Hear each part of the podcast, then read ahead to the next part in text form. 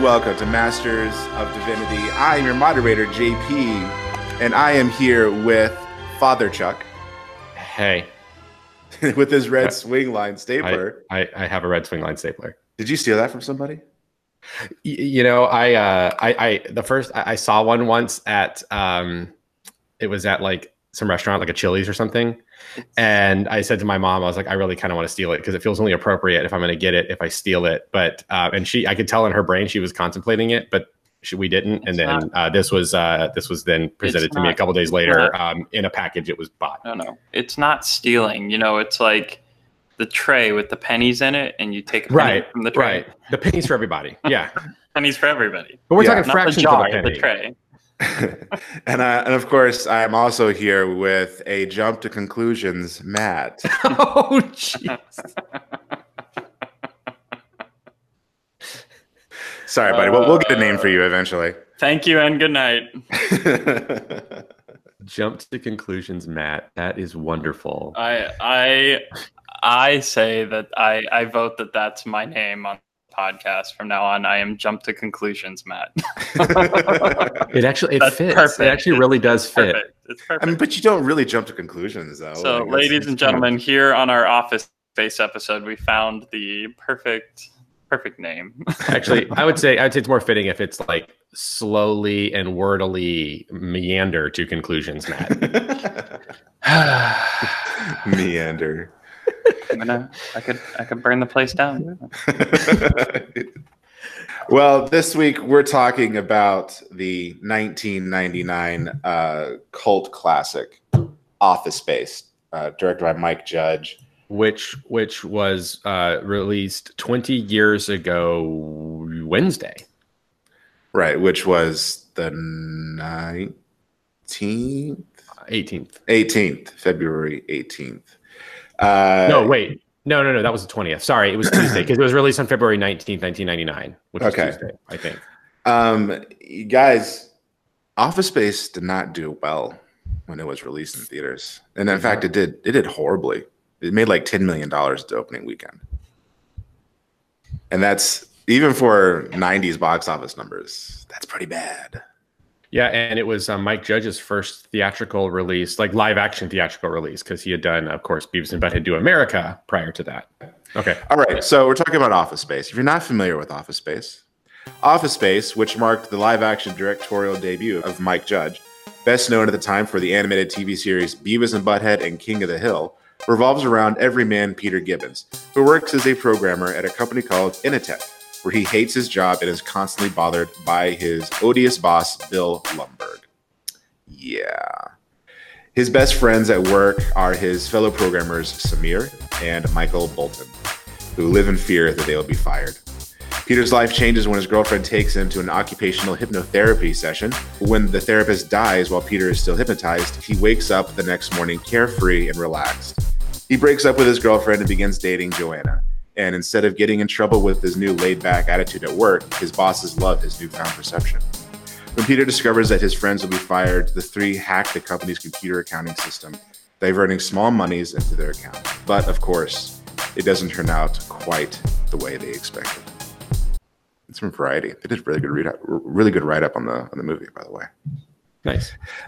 So, that movie turns 20. We're all old. Yep. And I'd say, I don't know what it is about this movie, but I feel like everybody can quote it. Like, I feel like this is one of those movies that's one of the most quotable movies ever made.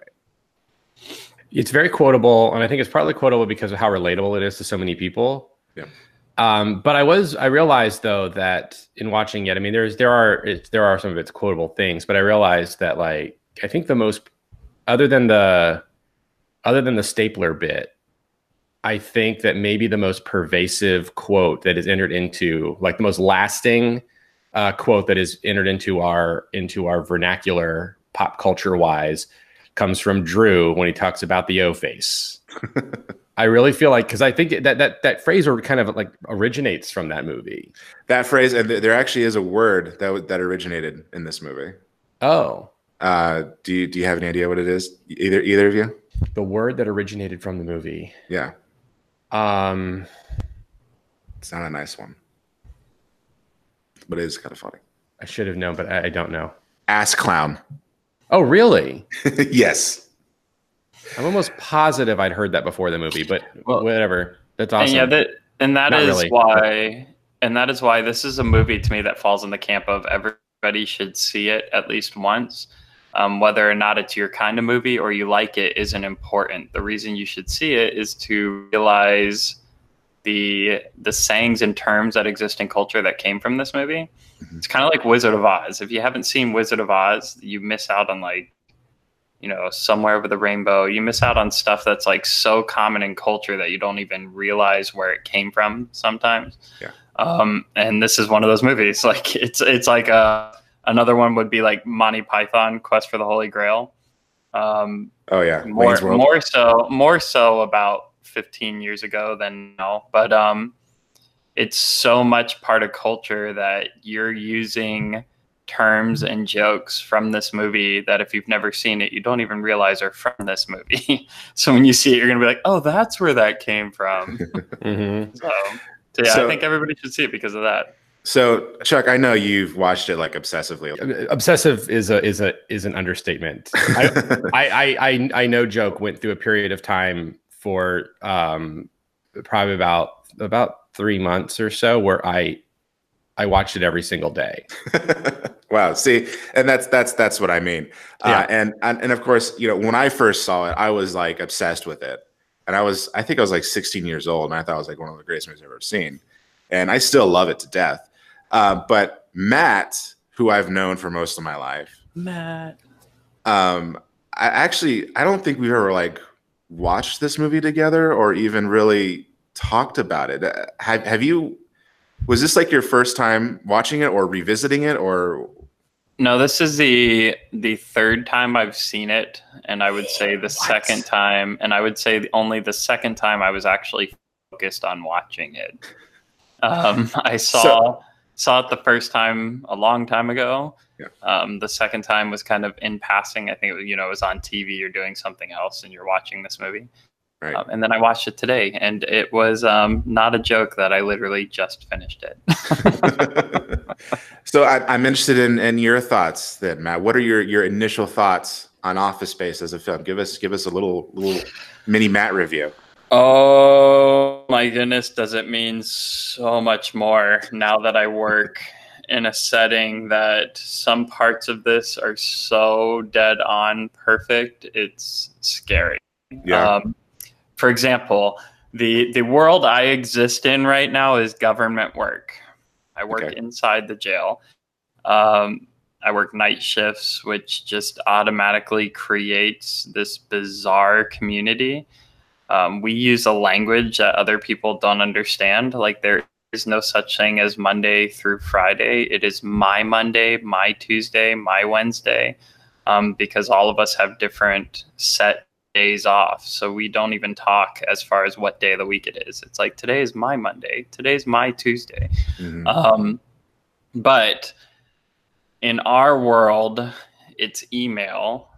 But the TPS report thing was so much funnier and so much more meaningful now than it ever was when and I thought it was funny the first time I saw this, but I was like working part-time jobs as like high school senior or something the first time I saw this. Now I'm like ingrained in the culture of a community that is very much an office setting where it is the same people every single day. You kind of feel like you are literally imprisoned to the job. That is not a pun intended. It is work inside the jail, and it feels like the job sometimes is a form of imprisonment, that you're stuck there. You have no say in anything. And the amount of times I've heard the words, didn't you get the email? It's not even funny. So to see this now where he's, didn't you get the memo? I died laughing on a level that was so much deeper than before. Like I'm dying laughing, but also wanted to cry. Wanted to have tears. Do you also have 8 bosses? It is. I have one direct supervisor, but I would say I have so many more than 8 bosses.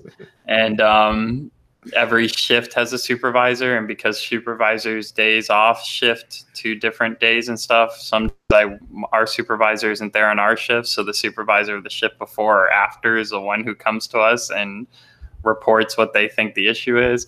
And although it tends to run pretty smoothly, in case anybody from work is listening, it tends to run great. It's a super job. I love it. Woohoo! But every supervisor has a different, like a different idea of what you should be doing and how you should be doing it. So when they come to you, the line of didn't get the memo. Replace the word memo with email, and I've heard that so many times in my life from supervisors and fellow employees, which is exactly what this movie shows. He gets confronted by two supervisors and he goes out to eat with his friends to complain about it. One of them's like, well, didn't you get the memo? And the amount of times I've heard that from people where they're like, well, didn't you get that email? I'm like, shut up. I didn't see the email. But yeah, no, this movie, my take on it, it's incredible. It's as fitting today as it was the day it was made, although the technologies have changed, and I'm sure we'll talk about it later, but we'll have to explain to the millennial audience listening what a fax machine is in the first place, probably. But the office environment, the interplay between boss, employee, and coworker, it is just still today as funny and dead on as I think it was the day it was written. And if you work in an office environment and you haven't seen this movie, you need to watch it immediately, because everything about it will, from the moment that the movie opens in one of the most hectic, annoying traffic scenes ever caught on film. And how perfect is that for work? When you're heading to work and you're stuck in traffic and you're like, I gotta get there, but this stupid car in front of me won't move. It's perfect. I love it. The moment of the opening credits, the traffic sequence, all the way to the moment that Peter picks up his phone and he's like, yes, I got the memo.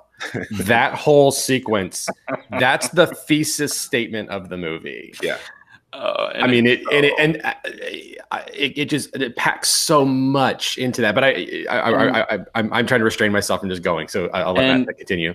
Yeah, no, but what I love too is that scene, from exactly what you're saying, the opening shot of like an interstate that's just bumper to bumper traffic, to the point where he says, yeah, I got them on the phone. Exactly what you're saying is that opening segment is so amazingly accurate to the work world.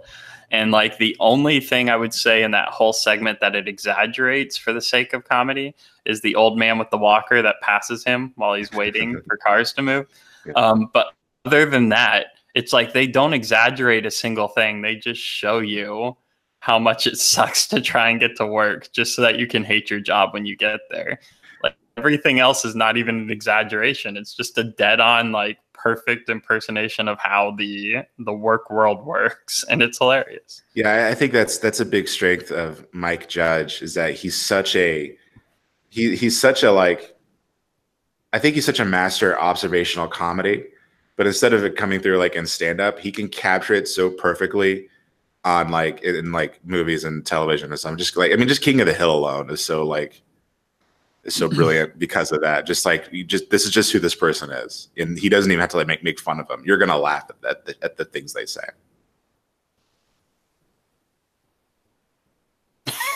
Right. What just happened? I don't know. I'm done. Like you keep going now. That's the first time we've ever had like awkward dead air on the podcast. Nobody agree? Is that what I love? Did I lose you? You've got to leave that whole moment in, because what I love is we're on video. So our first like awkward dead air moment is caught on video, where all of us just stop. The only way. We stop. We're staring at the screen like, who's gonna talk?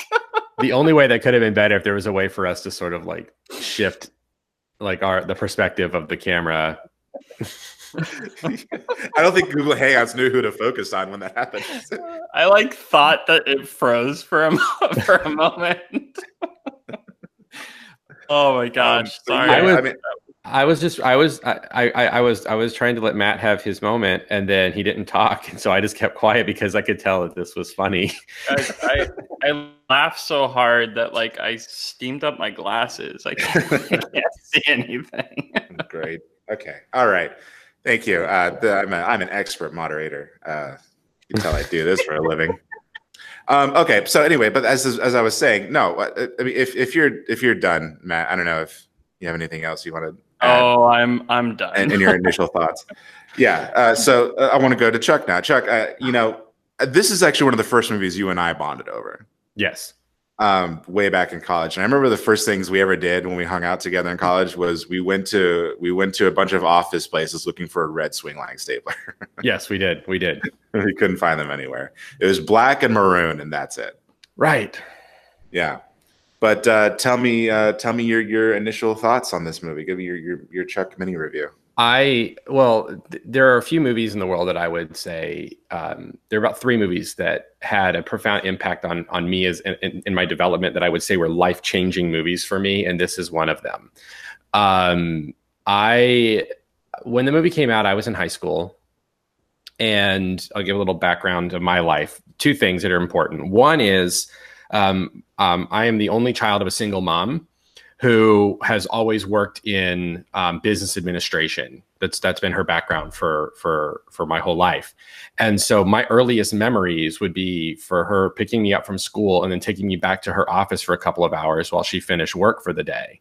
So I grew up in anonymous office parks with print rooms, receptionists. Like I got to know all the people. My mom had a cubicle for many years when she worked for a real estate agent. My Aunt Betsy, who lived nearby, she worked in a place in Altamont Springs that sold computers to offices, which was still a novel thing in the late 80s.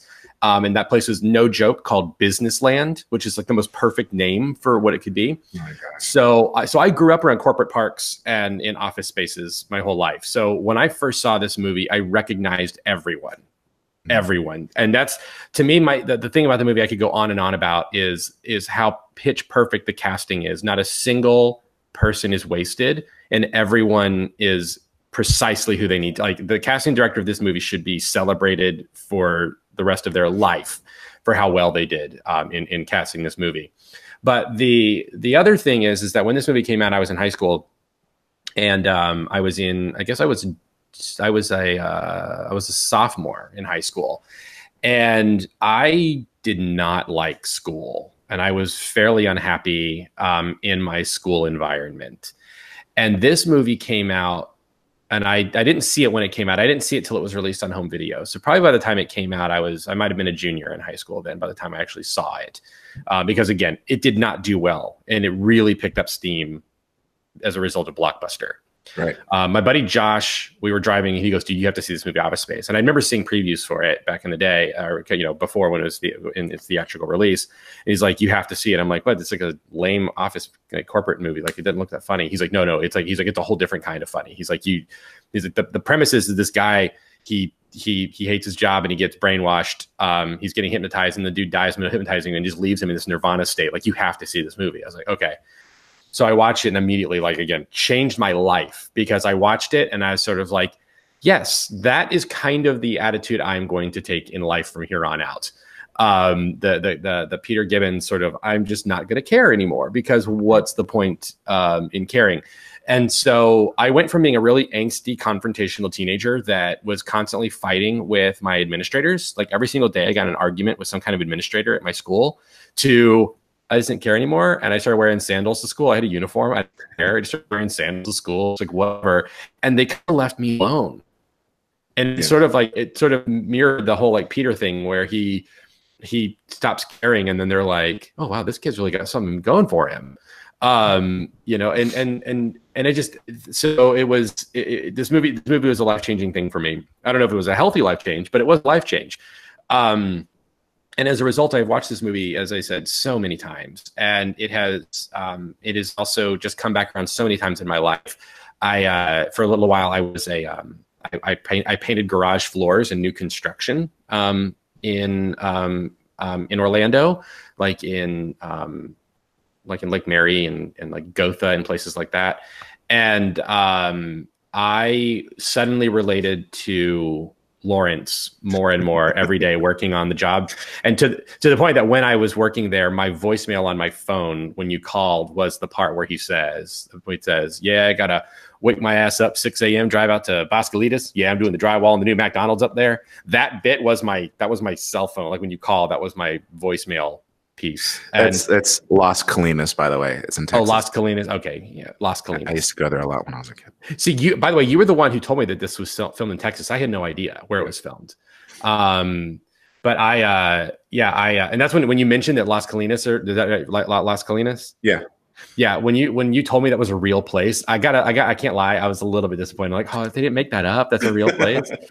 But I. Yeah, and as a result, the people from my church who were super conservative and uptight would just like hang up the phone because they didn't want to hear a swear word in my voicemail. Such a rebel. So as I've already said, I love this movie. I used to watch it every single day. I have many of the songs in the soundtrack memorized, and I also think the soundtrack is perfect for the movie. And the casting is perfect, and I could go on and on and on and on, and I won't, because I know we're going to do a whole episode, but I just love it so much. Yeah. I watched like a pretty long, not pretty long, like a retrospective, with Mike Judge on the movie. And he was talking about Lawrence, and he was like, Lawrence is basically based on like just the plumber who comes in your house. And when he finishes the work, he tells you everything he did. Like, yeah. So what I did was, you see, I went there and I put the unit there, and I did that there. Like the fact that he says, the fact that he's like, I have to wake my ass up, I have to wake my ass. What is it? I have to wake up at 6 a.m. drag my ass to Las Colinas. I've been saying Boscolitas for years. So Las Colinas is, and then before no one asks the question, he just says, "Yeah, I'm doing the drywall in the new McDonald's up there." The fact that he says, "Yeah, I'm like, I've met that guy." Yeah. I met him. He lives in Deltona, Florida. Like, I've met that person. I think Lawrence is he's pure light to me. Yes. Like, he just makes me so happy every time he shows up, and I love that he's used so sparingly. Right, and doing pitch perfect, and like, I mean, great little character quirks. Again, why the characterization in this movie is so great. I mean, like when he, first of all, he just gets up and avails himself of a beer from Peter's fridge. Doesn't ask. With his own bottle opener. That's the part I was going to get to, is like Peter like hands him a bottle opener, and they're in the same tiny apartment kitchen, and he goes, "I got it," and he pulls out his key ring and uses it to open the beer bottle. Which, again, I've met this guy. I've met that guy too, except he pulled off his shoe and used it as a bottle opener. Shut up. He had a flip-flop with a bottle opener in the bottom, and he wanted to make sure everybody knew. So you got to hand him something. You're like, "Oh, no, I got it." And takes the extra 45 seconds to take his shoe off and open it. God, what a douche. They're talking about JP. It was JP. It's JP, guys.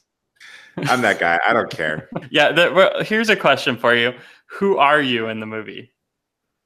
Who am I? Who do we relate to? Or who? Who's the character that you watch the movie and you're like, either the one that you're like, "Oh, I want to be him," or the one where you're like, "Oh, like, crap, I'm him." In an office setting, or like right now, or in the movie? Just who are you? You tell me. I'm asking you. I'm moderating for a second. I am Samir stuck in traffic at the beginning of the movie. Just screaming profanity into the ether. Here's the deal. I think we all, part of us all, want to be like Zen state Peter. Yeah, I would hope I'm Peter, but I think I'm like Lawrence. Well, that's we're all the manager at Tchotchkes. Let's be honest. But that's why I'm asking. It's like the Good Samaritan story. Everybody wants to be the Good Samaritan, but who are you actually? I will say this. Now that I think, I've actually, you know what's funny, Matt? I've watched this movie for years, and I've never like tried to like relate to anybody. But that's why I'm a better moderator than you. But go ahead. All right. Well. There it is. Yeah. I'm going to have to go ahead and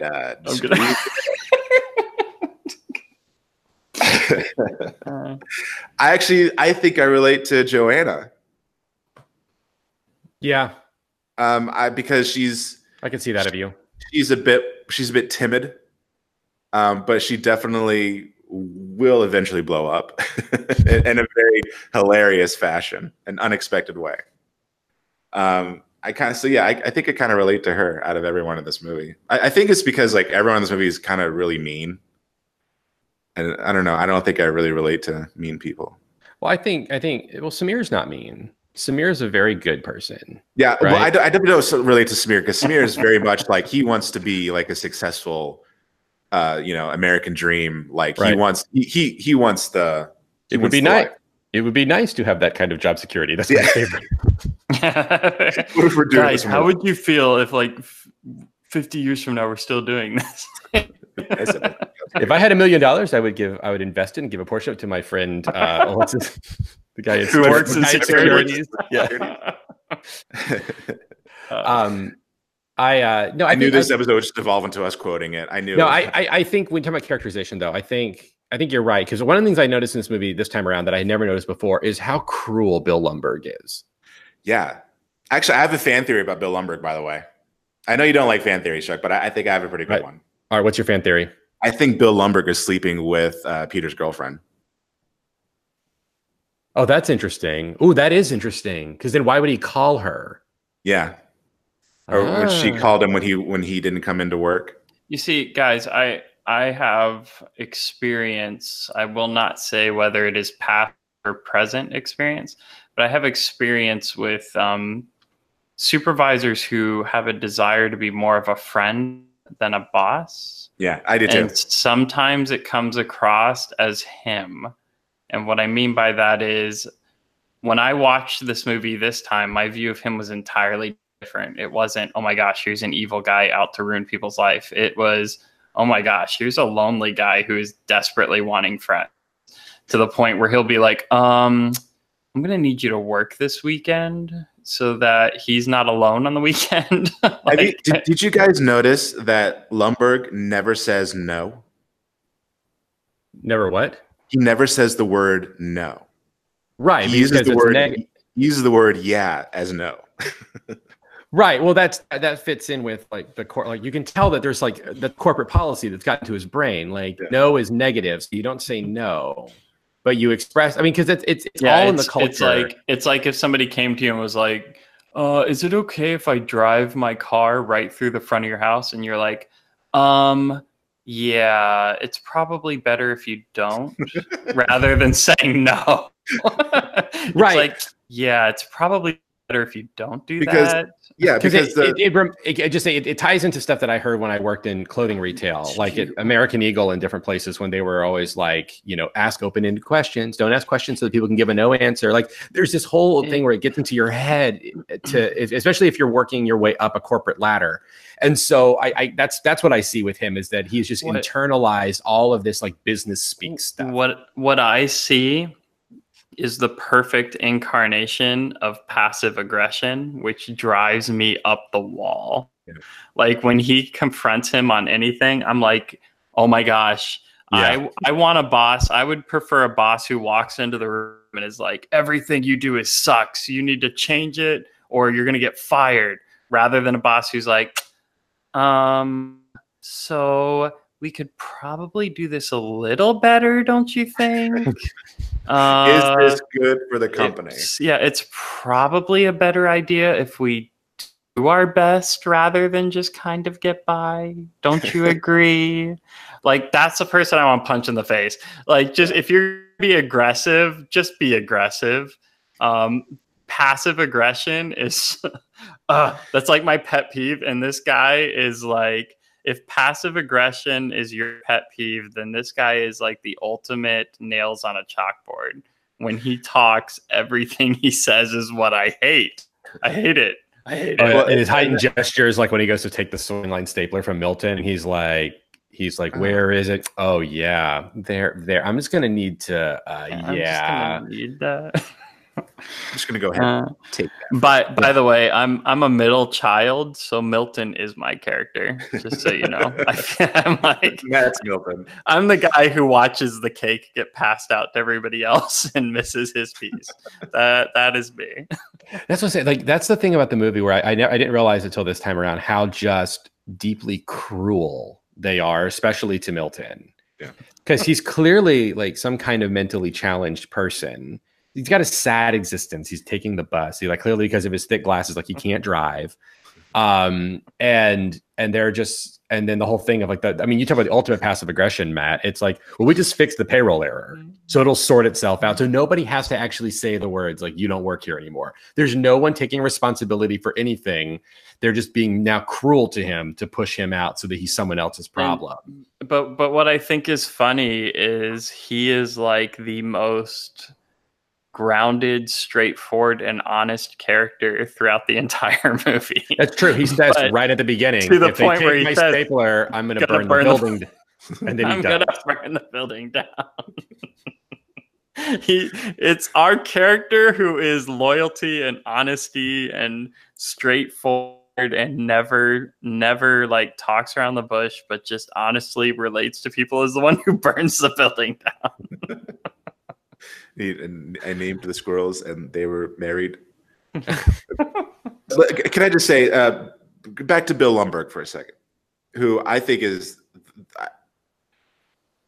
he makes the movie, and Mike Judge has said that like he decided to make the movie when Gary Cole, the guy who plays Lumbergh, came in and read for the part. That's when he knew, like, oh yeah, I'm making this movie.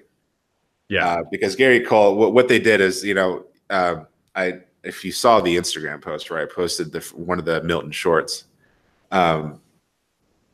it's based on a series of animated shorts that Mike Judge made back in his days when he was doing animations out of his garage in Dallas, Texas. Right, and it wound up on the Tracy Ullman show, right? No, not Tracy Ullman. It was I think Milton ended up on Comedy Central. I know, because I know for sure that they showed up at one of the Milton shorts. The first time I ever saw them and realized that Office Space was connected to that. It showed up on a Saturday TV Funhouse bit on SNL, but I heard that they had been somewhere before that. I don't know if it's Tracy Ullman. I know it's like Saturday Night Live, Comedy Central, Liquid Television on MTV. Okay. But yeah, so yeah. See, I do it. It just gets in there. So. Where was it going? Okay, he's so like, yeah, he's like Darth Vader, guys. I mean, like A New Hope. Imagine a passive aggressive Darth Vader. Star Wars wouldn't have. Let's be honest, Star Wars wouldn't exist if it weren't for Darth Vader. You needed that villain who made the story so much more than it was, and that's what he is. Like this movie is nothing without the villain. Yeah, and so. But I don't see him as a villain. Sorry, go ahead. We can get to it, but I agree with you. I don't see him as the villain, but as far as the movie goes, he is the antagonist. So he's the quote-unquote villain of the movie, and he drives it forward. He really does. But go ahead, JP. But Gary Cole, he definitely based his performance on Mike Judge's voice as that his version of Bill Lumbergh in the animation. And Mike Judge is like, he somehow did it better than I did. So, but that's another thing. It's, you know, that I was saying about what Mike Judge's talent is that he could just give you a character and just like tell you who this person is. And it's like, you don't even have to make a joke or a punchline. They could just start talking and you'll just die laughing. And that's who Bill Lumbergh is. And I think one of the fascinating things about Bill Lumbergh is like, he is so. Once Peter kind of falls into his hypnotic state, he is so powerless. Right. And it's kind of just, it kind of shows you the kind of the phoniness of corporate culture. It doesn't matter. None of it matters. None of it means anything. Well, they also, I realized watching it too, they hint at that Bill Lumbergh himself is probably in the middle of a midlife crisis. Yeah. Because his birthday happens in the movie and he turns 41. And I thought that was that's an odd age to show in a movie, 41. So that means the movie opens when he's 40. The first shot you see of him is him parking his Porsche that has a license plate that says, my Porsche. He hits his little like remote lock thing, and he just stares at his Porsche for a couple of seconds before walking into the office. So it's clear like it's either it's new or it really means something to him, which is, you know, getting a Porsche in your 40s is classic midlife crisis, you know, cinematic language. And so I think like that's part of it too. He's impotent, right? Like, I mean, it's adding to this idea that he is this impotent, it probably, you know, like in all the meanings of that word, midlife crisis, impotent man, who all he has is this job that gives him his, you know, veneer of authority. But once someone like Peter comes in who just does not care anymore, it's completely powerless. Yeah, totally. And you know, just to kind of, I think the scene that really highlights his passive aggressiveness is after the Bobs are like really impressed with Peter, which by the way, I love the Bobs so much. Oh, the Bobs are great. John C. McGinley, brilliant. Yes. But the fact they make him look a little bit like Hitler, also perfect. The way he plays this mustache, like, I think that what really highlights his passive aggressiveness is when the Bobs straight up tell him we're promoting Peter. He could just be like, no, don't. He hasn't been coming to work. He's horrible. Instead, he's like, yeah, I'm gonna have to disagree with you there. Like,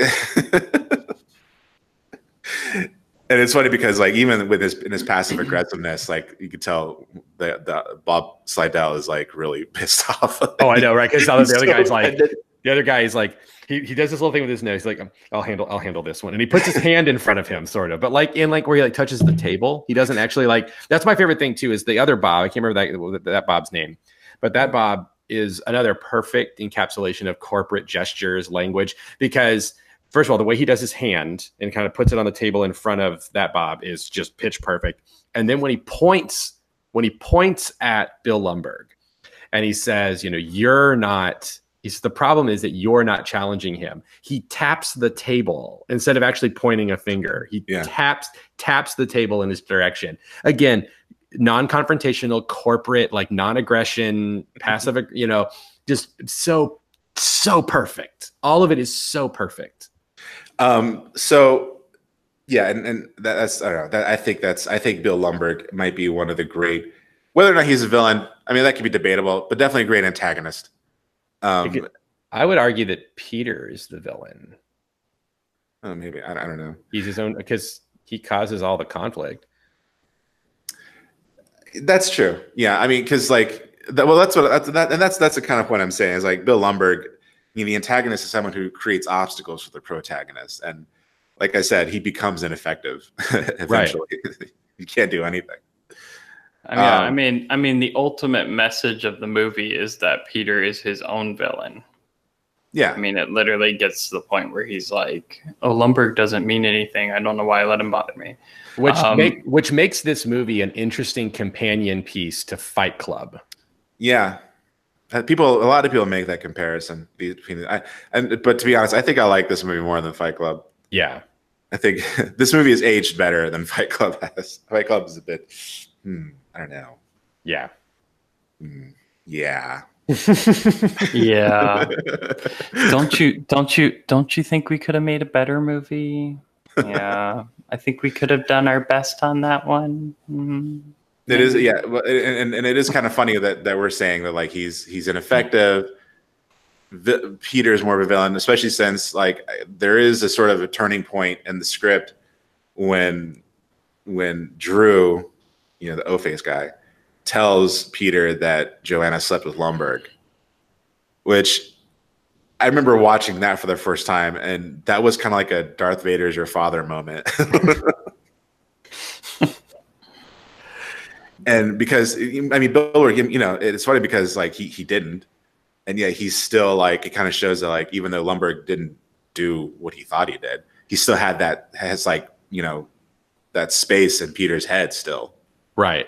Literally, you see it in the dream sequence, like in the next scene, which I read the initial plan for that was for Gary Cole to also have the suspenders on.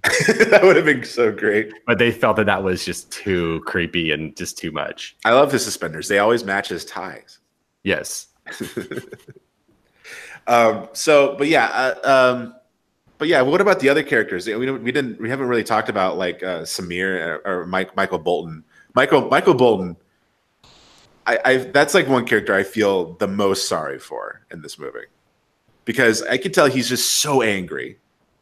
Like he's so upset with everything, and he doesn't know how to like express himself, and so he listens to hip hop. See, I don't know. I kind of feel like he has his horrible racist moment. Yeah. Yeah. Well, I think that he's I think the for Michael Bolton, for me though, is watching it last night, he's the only one who is not shown being angry about the traffic situation, because he's got an outlet. He's listening to rap. Of course, you get this funny moment where, because the song's about to drop the N-word, so he like locks the door as a black man selling flowers is, you know, he rolls the window up and then he locks the door. It shows he's racist, but right. He's the only one who's not like angry in traffic. And if you watch him throughout the movie, the only time he gets really angry is with the fax machine. PC a little better. Which, do you know what that means? No, I have no idea what that means. Paper cartridge, load letter size paper. Okay. What does that mean? It means it's out of paper. It means you're out of paper. Oh, okay. But I didn't know that until Kana told me that she had a printer that had that error message that popped up, and that's what it meant. It's just paper, like paper compartment. That's what it is. PC is paper compartment, load letter, meaning letter size paper.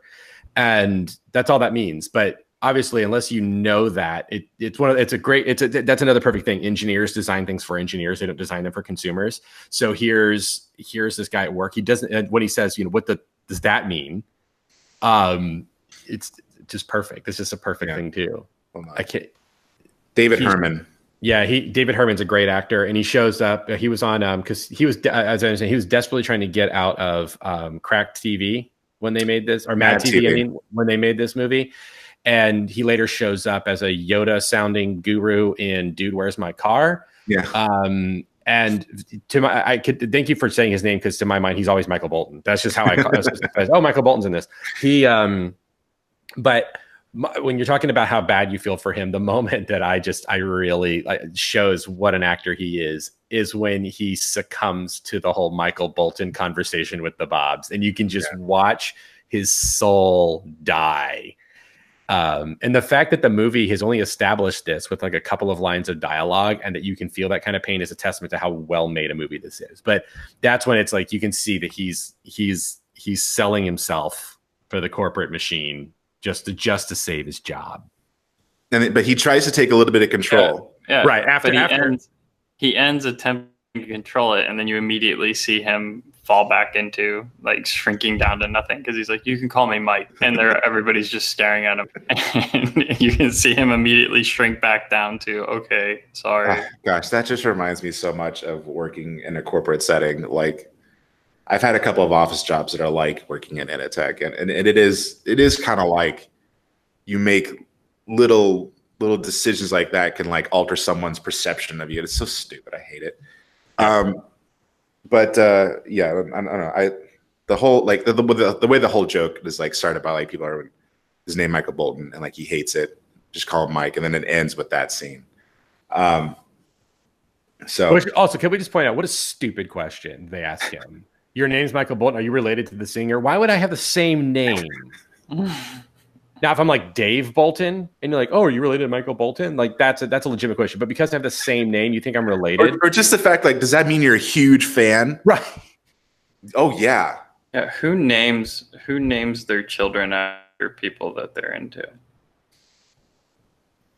Well, he was born before Michael Bolton was. I was joking because my son is Bond. Oh, yeah.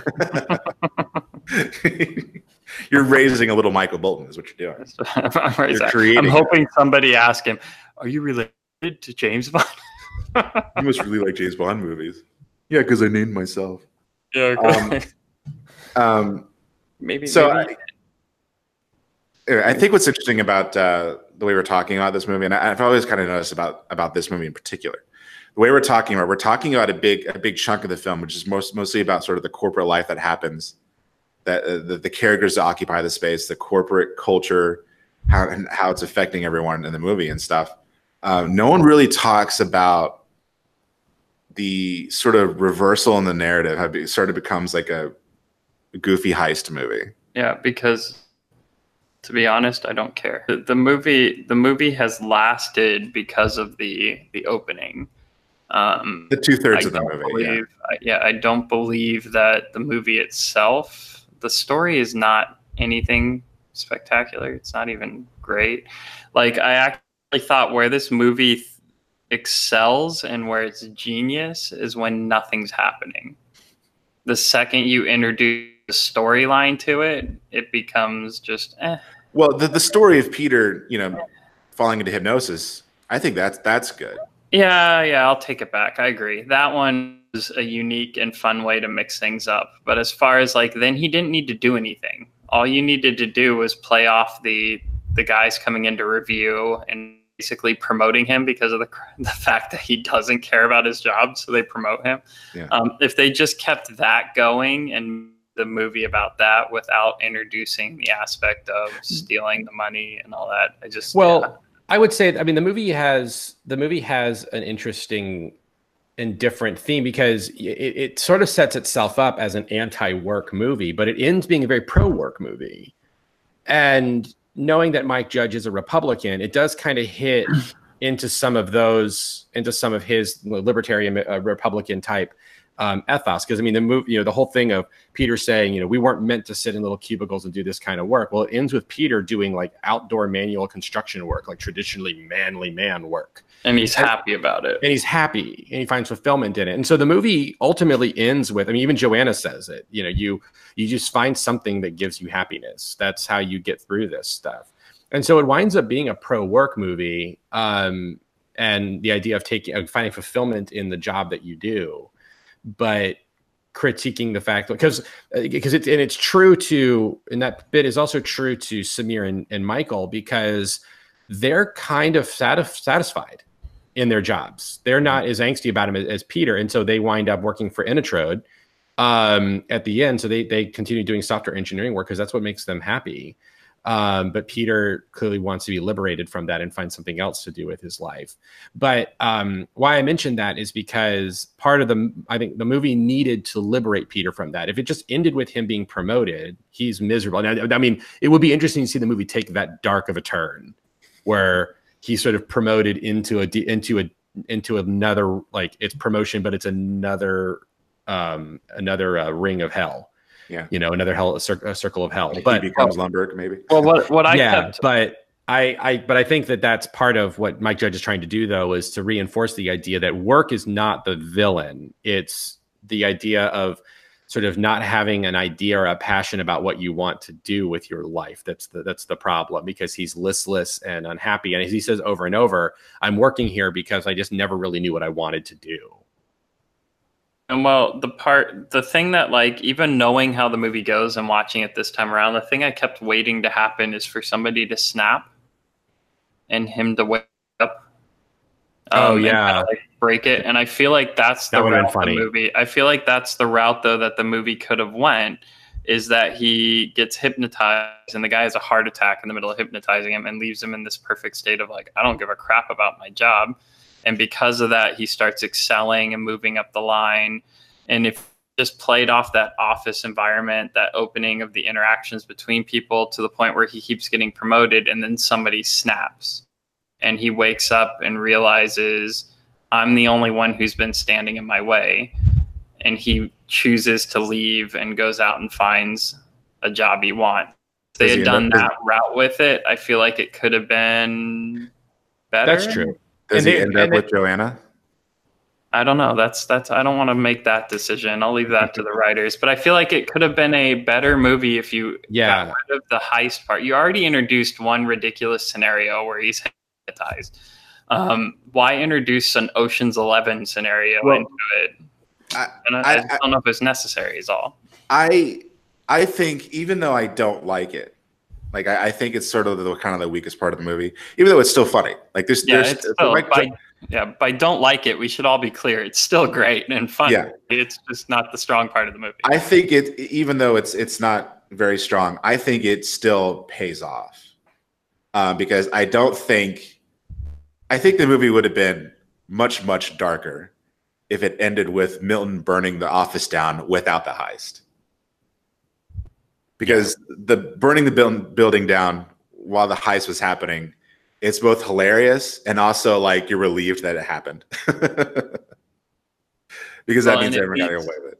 And it leads to that scene that I was watching when we started where Milton is the one who found the money. So he's sitting on the beach. So even though, waiting for his drink. Even though it's not my favorite part of the movie, I think they find a way to land it and to pull it off. Yeah, no, I agree. I think there could have been different ways to explore it. I think so too.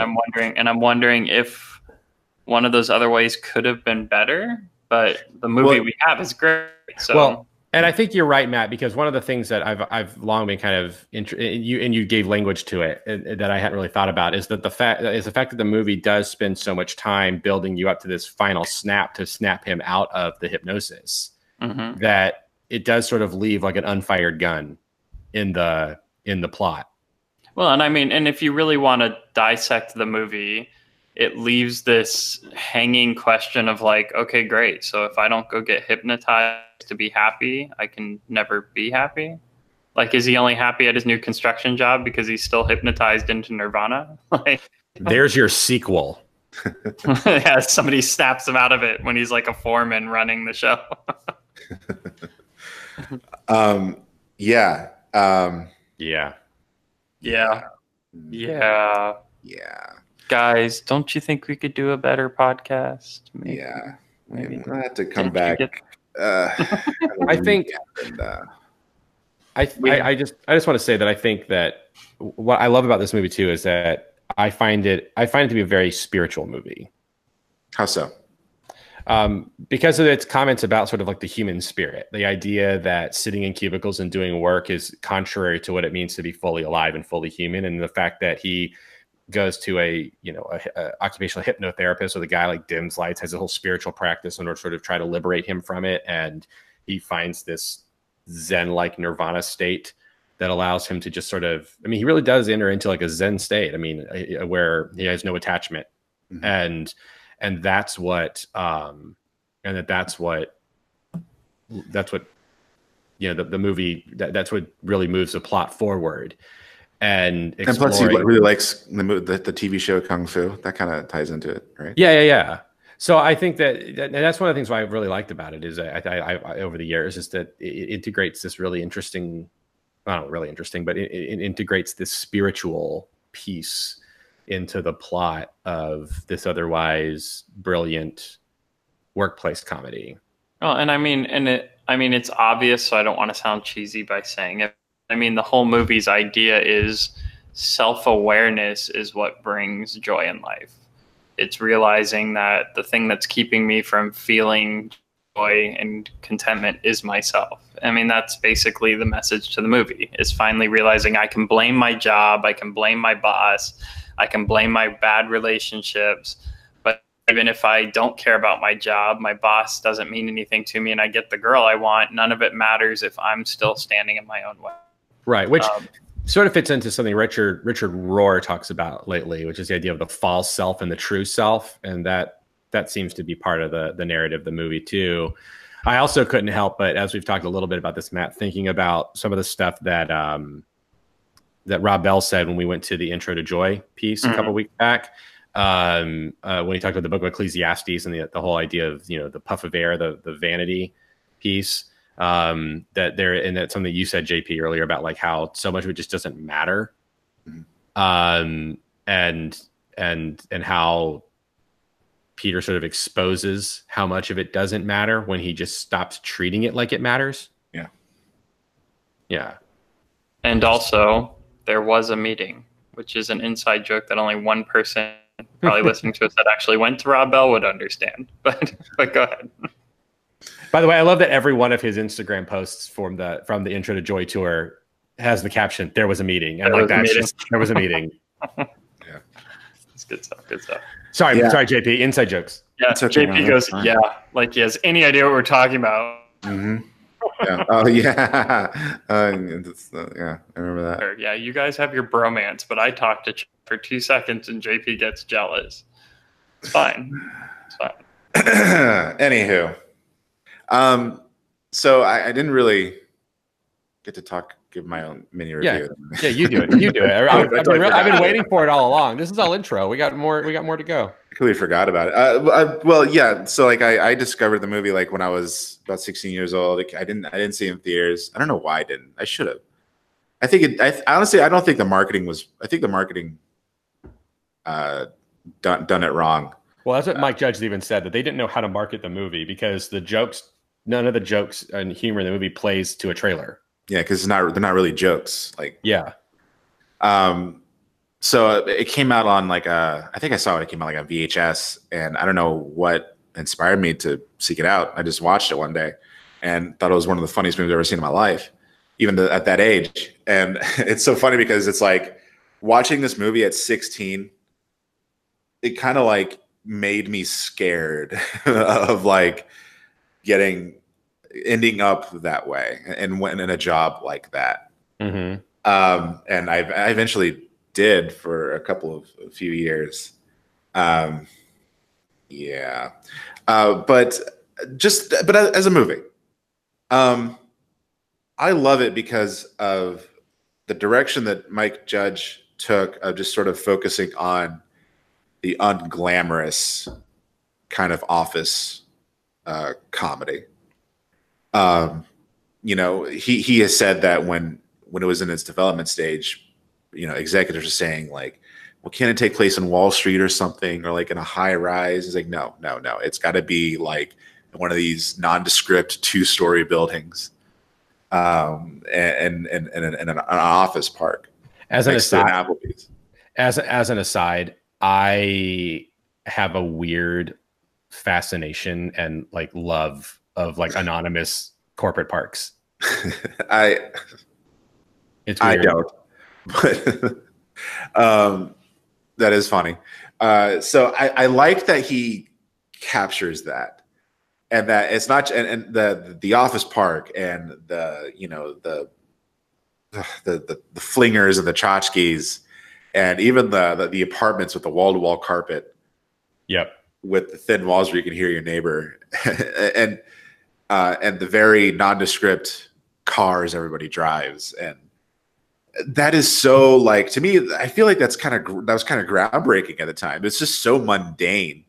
And it's just like, so like, it's like what we call normcore. Yeah, I guess so. Kind of, I wouldn't even call it like minimalist. Like it's just what the world actually looks like. Yeah. Normcore. It's just vanilla beige there. Well, and now not just because of the title, obviously, but this had to have a direct influence on the show later, The Office. Didn't it? Definitely. Oh, you watch this movie and it feels like the movie version of The Office in a way. You've got the overbearing boss but they both react differently, but both of them are like trying to be friends / overlord their employees. The awkward moments, the mundane nonsense, the 2-story building where you're just that guy in the cubicle upstairs. Yeah. Like, I mean, there's a direct tie between the two for sure. Yeah, finish it out, Chippy. So yeah, I love the unglamorous side. I love that he captured that. I love that it was kind of groundbreaking. I wish more movies would try that, because it kind of shows that like the movies really does stand on the characters and the people that populate the story. And even Ron Livingston has said that like, I don't think it's really about me, Peter. I think it's really about everybody else in the movie. He's like, I'm just the bus driver, and everyone else is on this bus and all getting on and getting off. And I could kind of see that. And, like I said, I don't think that the last act is great, but they're still able to really pay it off. And one thing I thought was kind of interesting about the last act is the way it kind of is shifted into gear is when Drew tells Peter that Joanna slept with Lumbergh. What's funny about Drew, completely absent from the movie up until that moment. Totally absent totally absent. He just like shows up in the at the beginning of the last act of the movie. Yeah, he does. He just shows up when his first bit is when he just shows up. And I love it. They're like, oh, hey, Drew. Like yeah. And the fact they pack it in, they're like, oh, he's there. Like, you know him, and just you there's history. But he shows up to Tom's party and stuff. And yeah, and he tells them about Tom's party. That's like that's when he shows up. Yeah. And he wears that the lime green dress shirt is perfect for his character. And the sunglasses with the bands, like that's those Oakleys, yeah, those titanium Oakleys. I think they're knockoff titanium Oakleys, but anyway, probably I don't know. But yeah, I think it's one of those comedies that, first of all, doesn't really get made anymore, not in movies. I think it's kind of being done like on TV now. Like I think Crashing is sort of doing a lot of things that they're doing in this movie, the Pete Holmes show on HBO, which I know you and Matt are really big fans of, and I need to get on watching like 2 weeks ago. You would love it, Chuck. And one of the things I love about that is because Pete Holmes comes from like an evangelical background, and they talk about that and they show his church and stuff, and it's like they show an evangelical church, which is like totally nondescript, like not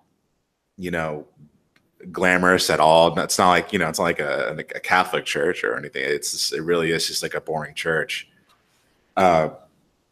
So I want more. I'm not saying I want more boring movies, but I want more movies that just like that looks like the world around me, populated with like really great characters. And that's why I love this movie so much. And it's part of a kind of a, I think, a series of movies that came out all throughout the 90s that were just sort of about regular people, and you could just quote them endlessly because they're so funny. Yeah. And I don't think that's just not being done anymore. Everything is a one-liner. Everything is like a button to end a scene. Everything is like a reaction to something funny. It's not to get all like the kids today or anything like that, but I don't know. The whole Judd Apatow style of filmmaking is good for itself, but give me back to good old fashioned comedy, please. But yeah, I love this movie dearly, and I love the characters in it, and I think it has influenced me a little bit, the humor and stuff. I love Mike Judge. I disagree with him a lot on his politics, but I love everything he's done. I love King of the Hill. I love Beavis and Butthead. I love this movie. Silicon Valley is a great show. I know Matt's seeing Silicon Valley, right? Yes, I have. It's hilarious. That's another show Chuck needs to watch that I think you would really love. What show? Silicon Valley. Oh, yes, I do need to watch that. That's Mike Judge's show he's doing now. So yeah, that's just my kind of mini review. And it is kind of funny because I did end up working two corporate jobs. One at a securities firm, and I kind of feel like I could have ended up like Milton, but I sort of hilariously, instead of being backed into a corner, I kind of took up a lot of space. I think I had, one of my managers said that I had like more real estate in the office than anybody else had. But what I think is kind of funny is like I've never had a Bill Lumbergh. My supervisors were always like actually very nice, and they were never very passive aggressive. But I think the one thing that this movie kind of captures that I felt, my background is in filmmaking, working in the entertainment industry, basically having jobs that are very, I would say, interesting and fun and give me life. I remember the first time at my first corporate job, I got yelled at or reprimanded for doing something wrong, and how miserable it made me feel, just because it's like, I just got yelled at for doing something wrong or something that I don't even care about. Yeah. Like, and that made me feel worse than the actual reprimand. Like, I don't even care about you. Like, this was not my plan. This is not my world. And you're mad at me, and that makes me feel awful. It's part of that culture. Yeah. I mean, yeah, I've been there too. Mm-hmm. And it's sort of like, what was it? It was just a little thing. Like, why are you making me feel? It's like the flare, like making me feel bad, making Joanna feel bad about the flare. That's why I think that's why I relate to her. Yeah, because she just wants to put her head down and do her work. And this guy's like, not the flair. He's just like, really? Really? I'm working my butt off. And I've always loved that the flair always, to me, has carried like a slight tone of like sexual harassment. Yeah. Like, you want to express yourself, don't you? Like, I love that there's just that little bit about it. Yeah. So that's my little take on Office Space.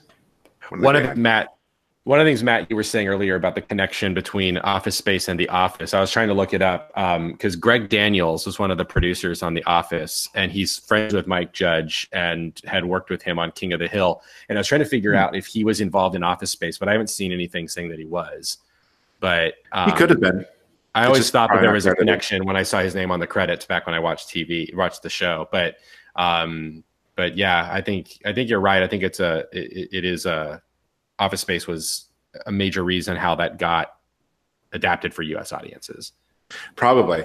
You know what's interesting about The Office is I think The Office does a lot to Office Space, first of all.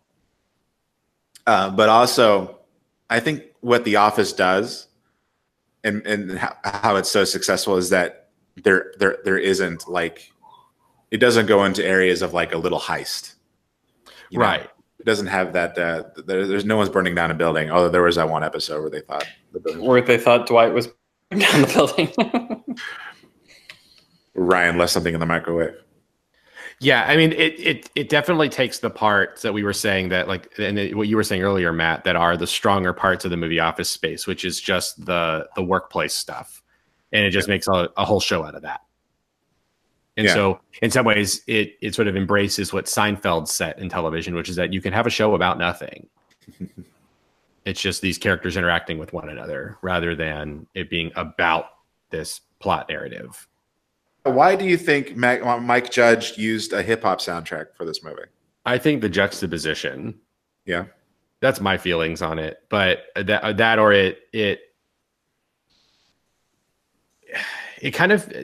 so in one of the editions I own of Chuck Palahniuk's Fight Club, the novel, he talks about how when he wrote Fight Club, he was trying to capture the sort of broken spirit of middle class males of Gen X males, mostly white Gen X males in the United States, because we had no like war to define us. We had no anything. Like they're just sort of a vanilla non-person, non-entity working these anonymous corporate jobs. And so this desire to try to feel alive. And so that there's this like this sort of angsty thing out there. And I'm wondering if it sort of feels like the use of hip hop sort of speaks to one, that underlying rage that exists that was there for Gen X males in the professional world in the late 90s, but also I think sort of speaks to what hip hop is about, which is hip hop being the rage felt by black males largely of that time. Feeling, this oppression from the white man on them, which these guys are also feeling, right? I mean, so I think there's just sort of a thematic connection with that speaks to it. I mean, and it's also funny because prior to this movie, you would not have expected to see hip hop used in an overwhelmingly white middle class storyline. Like that just hadn't been done before. This was the first movie to do that, and the songs are great. I mean, Damn It Feels Good to Be a Gangsta is the most perfect song for that montage of the movie. Yeah. Well, I see it more embodied in that opening scene. That's where he's racist.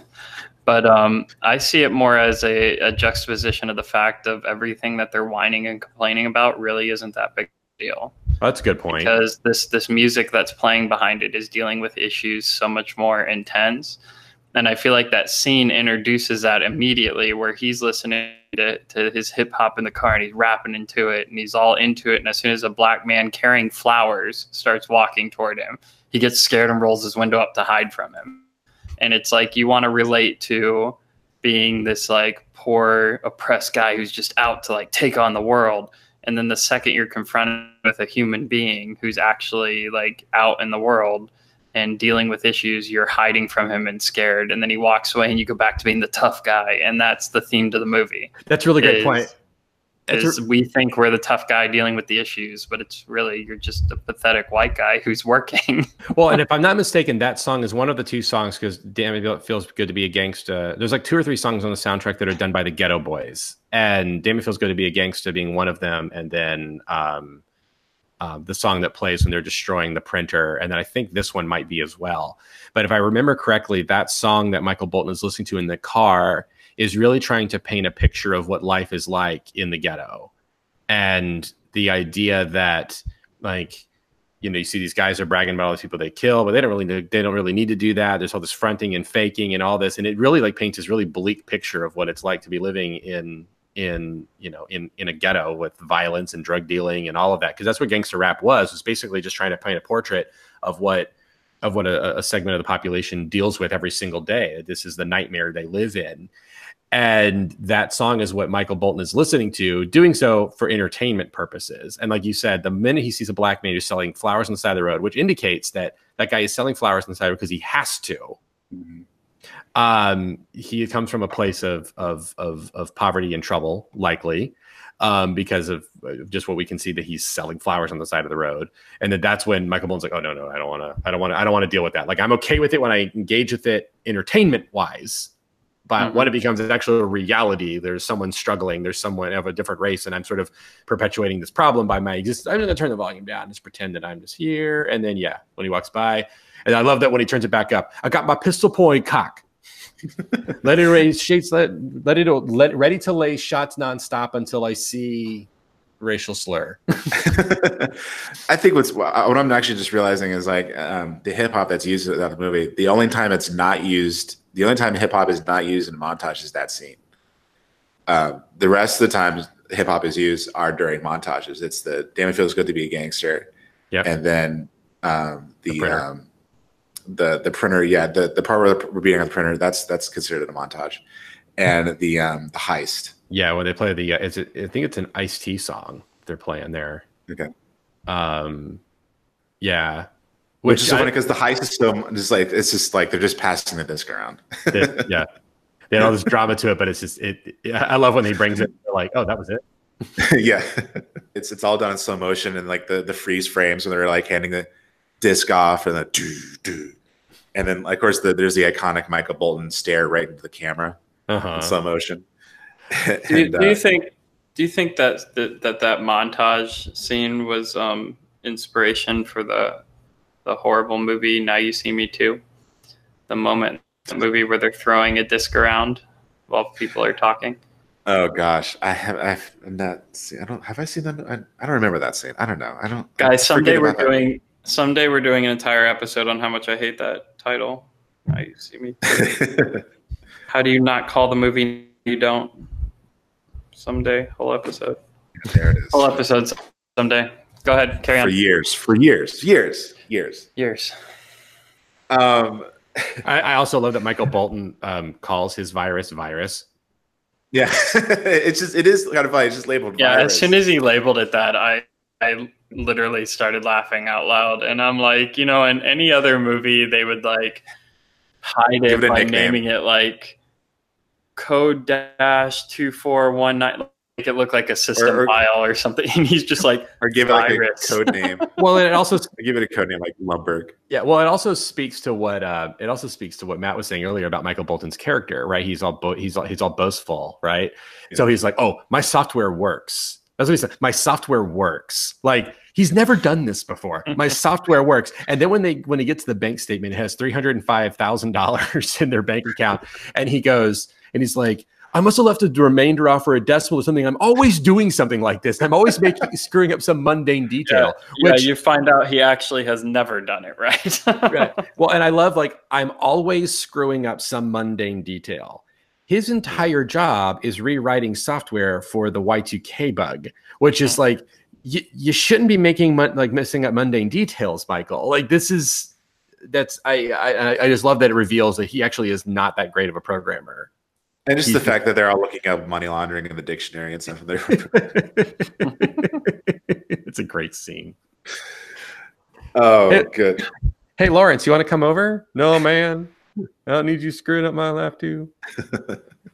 I love the scene where they destroy the printer. Yeah, iconic scene. Iconic scene. And I think one thing they pointed out in the retrospective that I watched was that, like, when they choreographed it, if you notice, they don't touch each other with their hands. Uh-huh. They touch each other with a bat. Yeah. So it's like this ultra masculine, like, gangster movie moment. Well, and Peter never attacks the printer.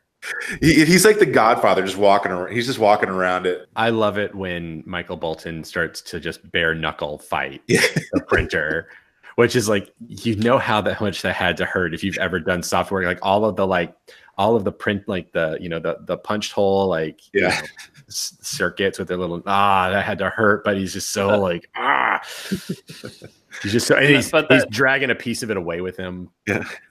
But that scene also shows that the fact that character Peter is like, he's really just allowed himself to become somebody who's steering and ruining these other people's lives. Yeah.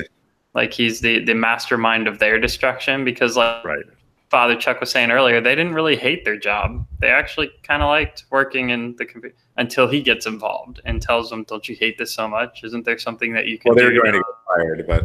destroy it. But he finds that out and uses that. What if I told you wouldn't have your job anymore? Yeah. Like, he's just there to stir up problems, and then when it's time to destroy the fax machine, he literally is just standing by watching them carry out the dirty work.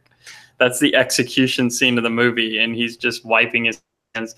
He is Pilate washing his hands of the blood and watching other people carry out the act. He hands them the bat, because the first time you see Peter, he's holding the bat, and then he hands it off.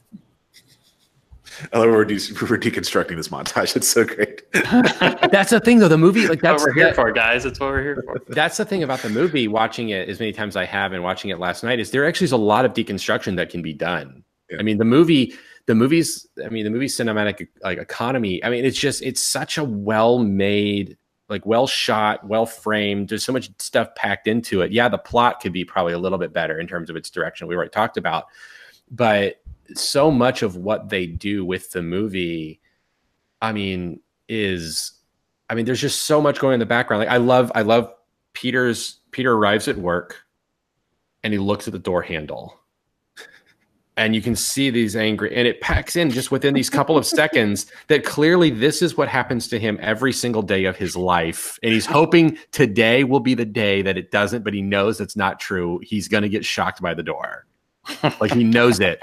And they pack all of this in just, like, maybe like 15 seconds of camera work, not a line of dialogue, nothing. It's all shown, nothing's said. And you learn right there how much this man hates this moment in his life every day. And then he goes in, and the first thing that happens, he spaces out his desk, and then he grabs a stack of papers, and he's like, he's got him from, he stares at his desk. And then that's when, let's see, what does he talk to Milton, and then Lumbergh shows up? No, Lumbergh shows up. Dom shows up, right? Dom shows up. There's also the corporate accounts lady. Just about. Yeah. Just a moment. Company accounts people. Just a moment. The receptionist at my church growing up, where my mom was a financial secretary, Becky was her name. And, you know, if you were out there, you would hear her, you know, like, First Baptist Church of Central Florida, Becky speaking. First Baptist Church of Central Florida, Becky speaking. And then just a moment. They cast her. She looks like an office receptionist. That was a great casting decision. But yeah, just that whole, and then we've already talked about the whole TPS report cover sheet, you know, you're not using the proper cover sheet, and he's just, Peter's like, look, I just made a mistake. It doesn't go out. Like, we can put the new cover sheet on. It's gonna be fixed. It's not a problem. And everybody just doesn't listen to him. And I'm gonna make sure you get a copy of that memo. Well, I actually don't really have much else to say. I was gonna say this is probably a good place to end it. Fine, I quit. I mean, I think to conclude, we could all just kind of agree that it's a great movie that should continue to be celebrated for years to come. And we're just not going to go anymore. That's just not going to go. Nope. What about bills? Don't you have bills to pay? And you know, I've never liked paying those. I don't think I'm gonna do that either. Yeah, I knew this episode just divulged us just quoting it. Like, that's the thing is I realized I don't know how healthy it was, but like I said, I took that posture for a little while in high school, and it kind of worked. It sort of worked out for me. I mean, I am a high school dropout, so I you know, at least you didn't set the building on fire. That's true. I did not. I don't want to give away anything because life changes and things could happen. But guys, I couldn't be more excited about next week. Can we just please our audience and say that? We're not going to say anything about who it is because life can change. Things happen. But I am as excited about this episode as I was for Rob Bell. Should be. I think everybody should be. I know it's so hard to. I can't believe that we are going to have Joel Osteen on our show now. You know, guys, Oprah Winfrey will be stopping in next week. By the way, I forgot to tell you guys. I was given an opportunity to go see Joel Osteen live at the BB&T Center a couple of weeks ago, and my wife and I were going to Disney with the kids, so I had to decline these tickets. But they were corporate box tickets at the BB&T Center to go see Joel Osteen, and my initial reaction was like, no. But then I thought, but for the sake of this episode, for the sake of this show, maybe. But then I thought. But I think the people who gave me the tickets, like I couldn't tell if they were either like actually on board with Joel Osteen or they were like, "Oh, you're an ordained person. This might be interesting to you." Yeah, just take this; it'll be interesting. And so if I make fun of it, I don't want to like hurt anyone's feelings. So it was probably good that I didn't. But I thought this could be interesting. Well, that would have been great. But anyway, long story short, that's how he's going to be on our show next week. We have Joel Osteen on our show. Talking about how we're going to talk about his favorite Hooba Steak album. No, guys, we have people on I actually want to talk to. Be honest, you want to talk to Joel Osteen, don't you? I really Hooba Steak? Yeah, I take that back. Actually, that would be even more amazing. I really do. I want to have Joel Osteen on. We think he thinks he's going to get interviewed, and we say, "So what's your Hooba Steak album?" Now, you know, he's probably more of a Papa Roach fan. Like. I want to come on. He's wearing like the puka necklace and he's got like a Monster Energy drink. He's like, yeah, you know, I like Papa Roach, you know. Cut my life into pieces. This is my last resort. It's good. I don't know. Are you sure?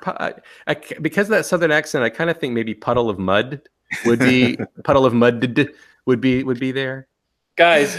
Can I give a hint about next week? Just a hint. I don't want to give it away. Sure, but go ahead. The hint is there's a connection to what we do.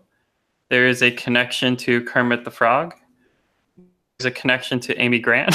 There is a connection to Jason Mantzoukas. So there you go. Figure out who it is. Good luck with that. we're now connected to Pete Holmes and Jason Mantzoukas. If only we could actually get Jason Mantzoukas. We're going to get both of them on the same episode with Joel Osteen. God. Wouldn't that be great if our podcast was like, it became like we get a famous comedian and then like a famous televangelist on the same episode. Oh, dude. Just get the douchebag pastor from what's that church in Miami that Justin Bieber goes to? His ridiculous name. One of the hype priests. Is that what it has. About? What's the name of the church? It has like it's like Solvide. It's got this got some French name. Velveeta. Velveeta. Like grilled cheese. I don't remember. Anyway, Vist. Vu something, I don't remember. Anyway, it'd be great to have like that guy on. Vuvuzela, that's it. Yeah. I'm gonna work my Christian marketing skills and come up for our new term for when we have the world of like hyper evangelism people and comedians collide. It'll be good. Yeah, that'd be a great podcast. Mm-hmm, mm-hmm. Great. Well, so that is Office Space. Go out and find a VHS copy and watch it on your big screen TV, like I did when I was a kid. CRT, baby. Or you projection. Just watch it on. It's on Starz right now, guys. If you got yeah, I know that because I tried to stream it and it was only available by paying extra to Starz. So I had to actually dig out my DVD booklet like a Neanderthal and watch it on DVD quality. Oh, you watched it on SD. Ugh. It was funny. I was telling Kane, I'm flipping. No joke. We have all of our DVDs in a zippered book, like back in the day, and I'm going through, and I'm like, ugh, I feel like a plebeian. Like I'm just going through here, and I'm just having to watch it on DVD. Like, oh, the convenience, the fact that I have a whole movie on a disc. We have whole generations that have no idea what the words "be kind" rewind mean. It's true. Really quick? This is random. But the other day, I was at one of the other churches that I do services for midweek. I'm here in Boca. I was looking for one of their optional hymnal because there was a piece of music I was going to quote in my little sermon thing, and I was trying to find it. So I was digging through their choir rooms like cabinets, and I found a box, pristine, unused, translucent neon green, 3 by 3.5 inch floppy disks. Whoa. Like never been used. And again, translucent green. I was like, oh man, like I want these. I have no use for them, but I want them. It would have been great in 1994. Now, if you don't know what a floppy disk is, that's the image you click on to save on your computer. That's right. But seriously, next week, huge. Oh yeah, you're gonna want to tune in. You're gonna want to, and that is not a joke. Osteen is a joke, or at least having him on our podcast is a joke. Let me rephrase that. Having Joel Osteen on our podcast was a joke. You're not going to say Joel Osteen's a joke, really? Are you being non-committal? Are you? Yeah. We could. Yeah. We could do our theology a little better, Joel. I think. Yeah. I mean, maybe if we read the Bible in these passages where it talks about the poor and the rich, maybe. We would think next time a little differently about the stuff that we say at Lakeview Church. So before Father Chuck takes on another group of faith other than Calvinists, let's move on. Next week, huge things in the works. Amazing things. Can't wait to announce it. You're going to want to tune in. It's going to be another milestone for us, I think. And yes. I think it's going to kind of open the door for us to do some more cool guests. So I'm excited. You should be excited. And hype. And you know, if you haven't heard of them, that's totally fine. You will hear about them, and you're gonna love them. And you will stop listening to us and go listen to them. You're gonna jump ship immediately. So, and that's fine. Whatever. So join us again next week. Thank you so much for listening. And have a wonderful week. And also, thank you, Father Chuck, and thank you, Jump to Conclusions, Matt. Hey, click the subscribe button. Oh, crap. I got to do the call to action. Ring the bell. Don't forget to leave a comment. Check out the links in the doobly-doo. Ring the bell for notifications, and subscribe and like, and I'm doing this all out of order. I don't care. Whatever. Subscribe to us. And keep loving us, please. Also review us on iTunes. Review us on iTunes. We need reviews. We need stellar reviews. So, or horrible ones. Just review us. So thank you, Father Chuck. Yeah. And thank you, Matt. I can burn the place down. It's strict 9 o'clock in the week.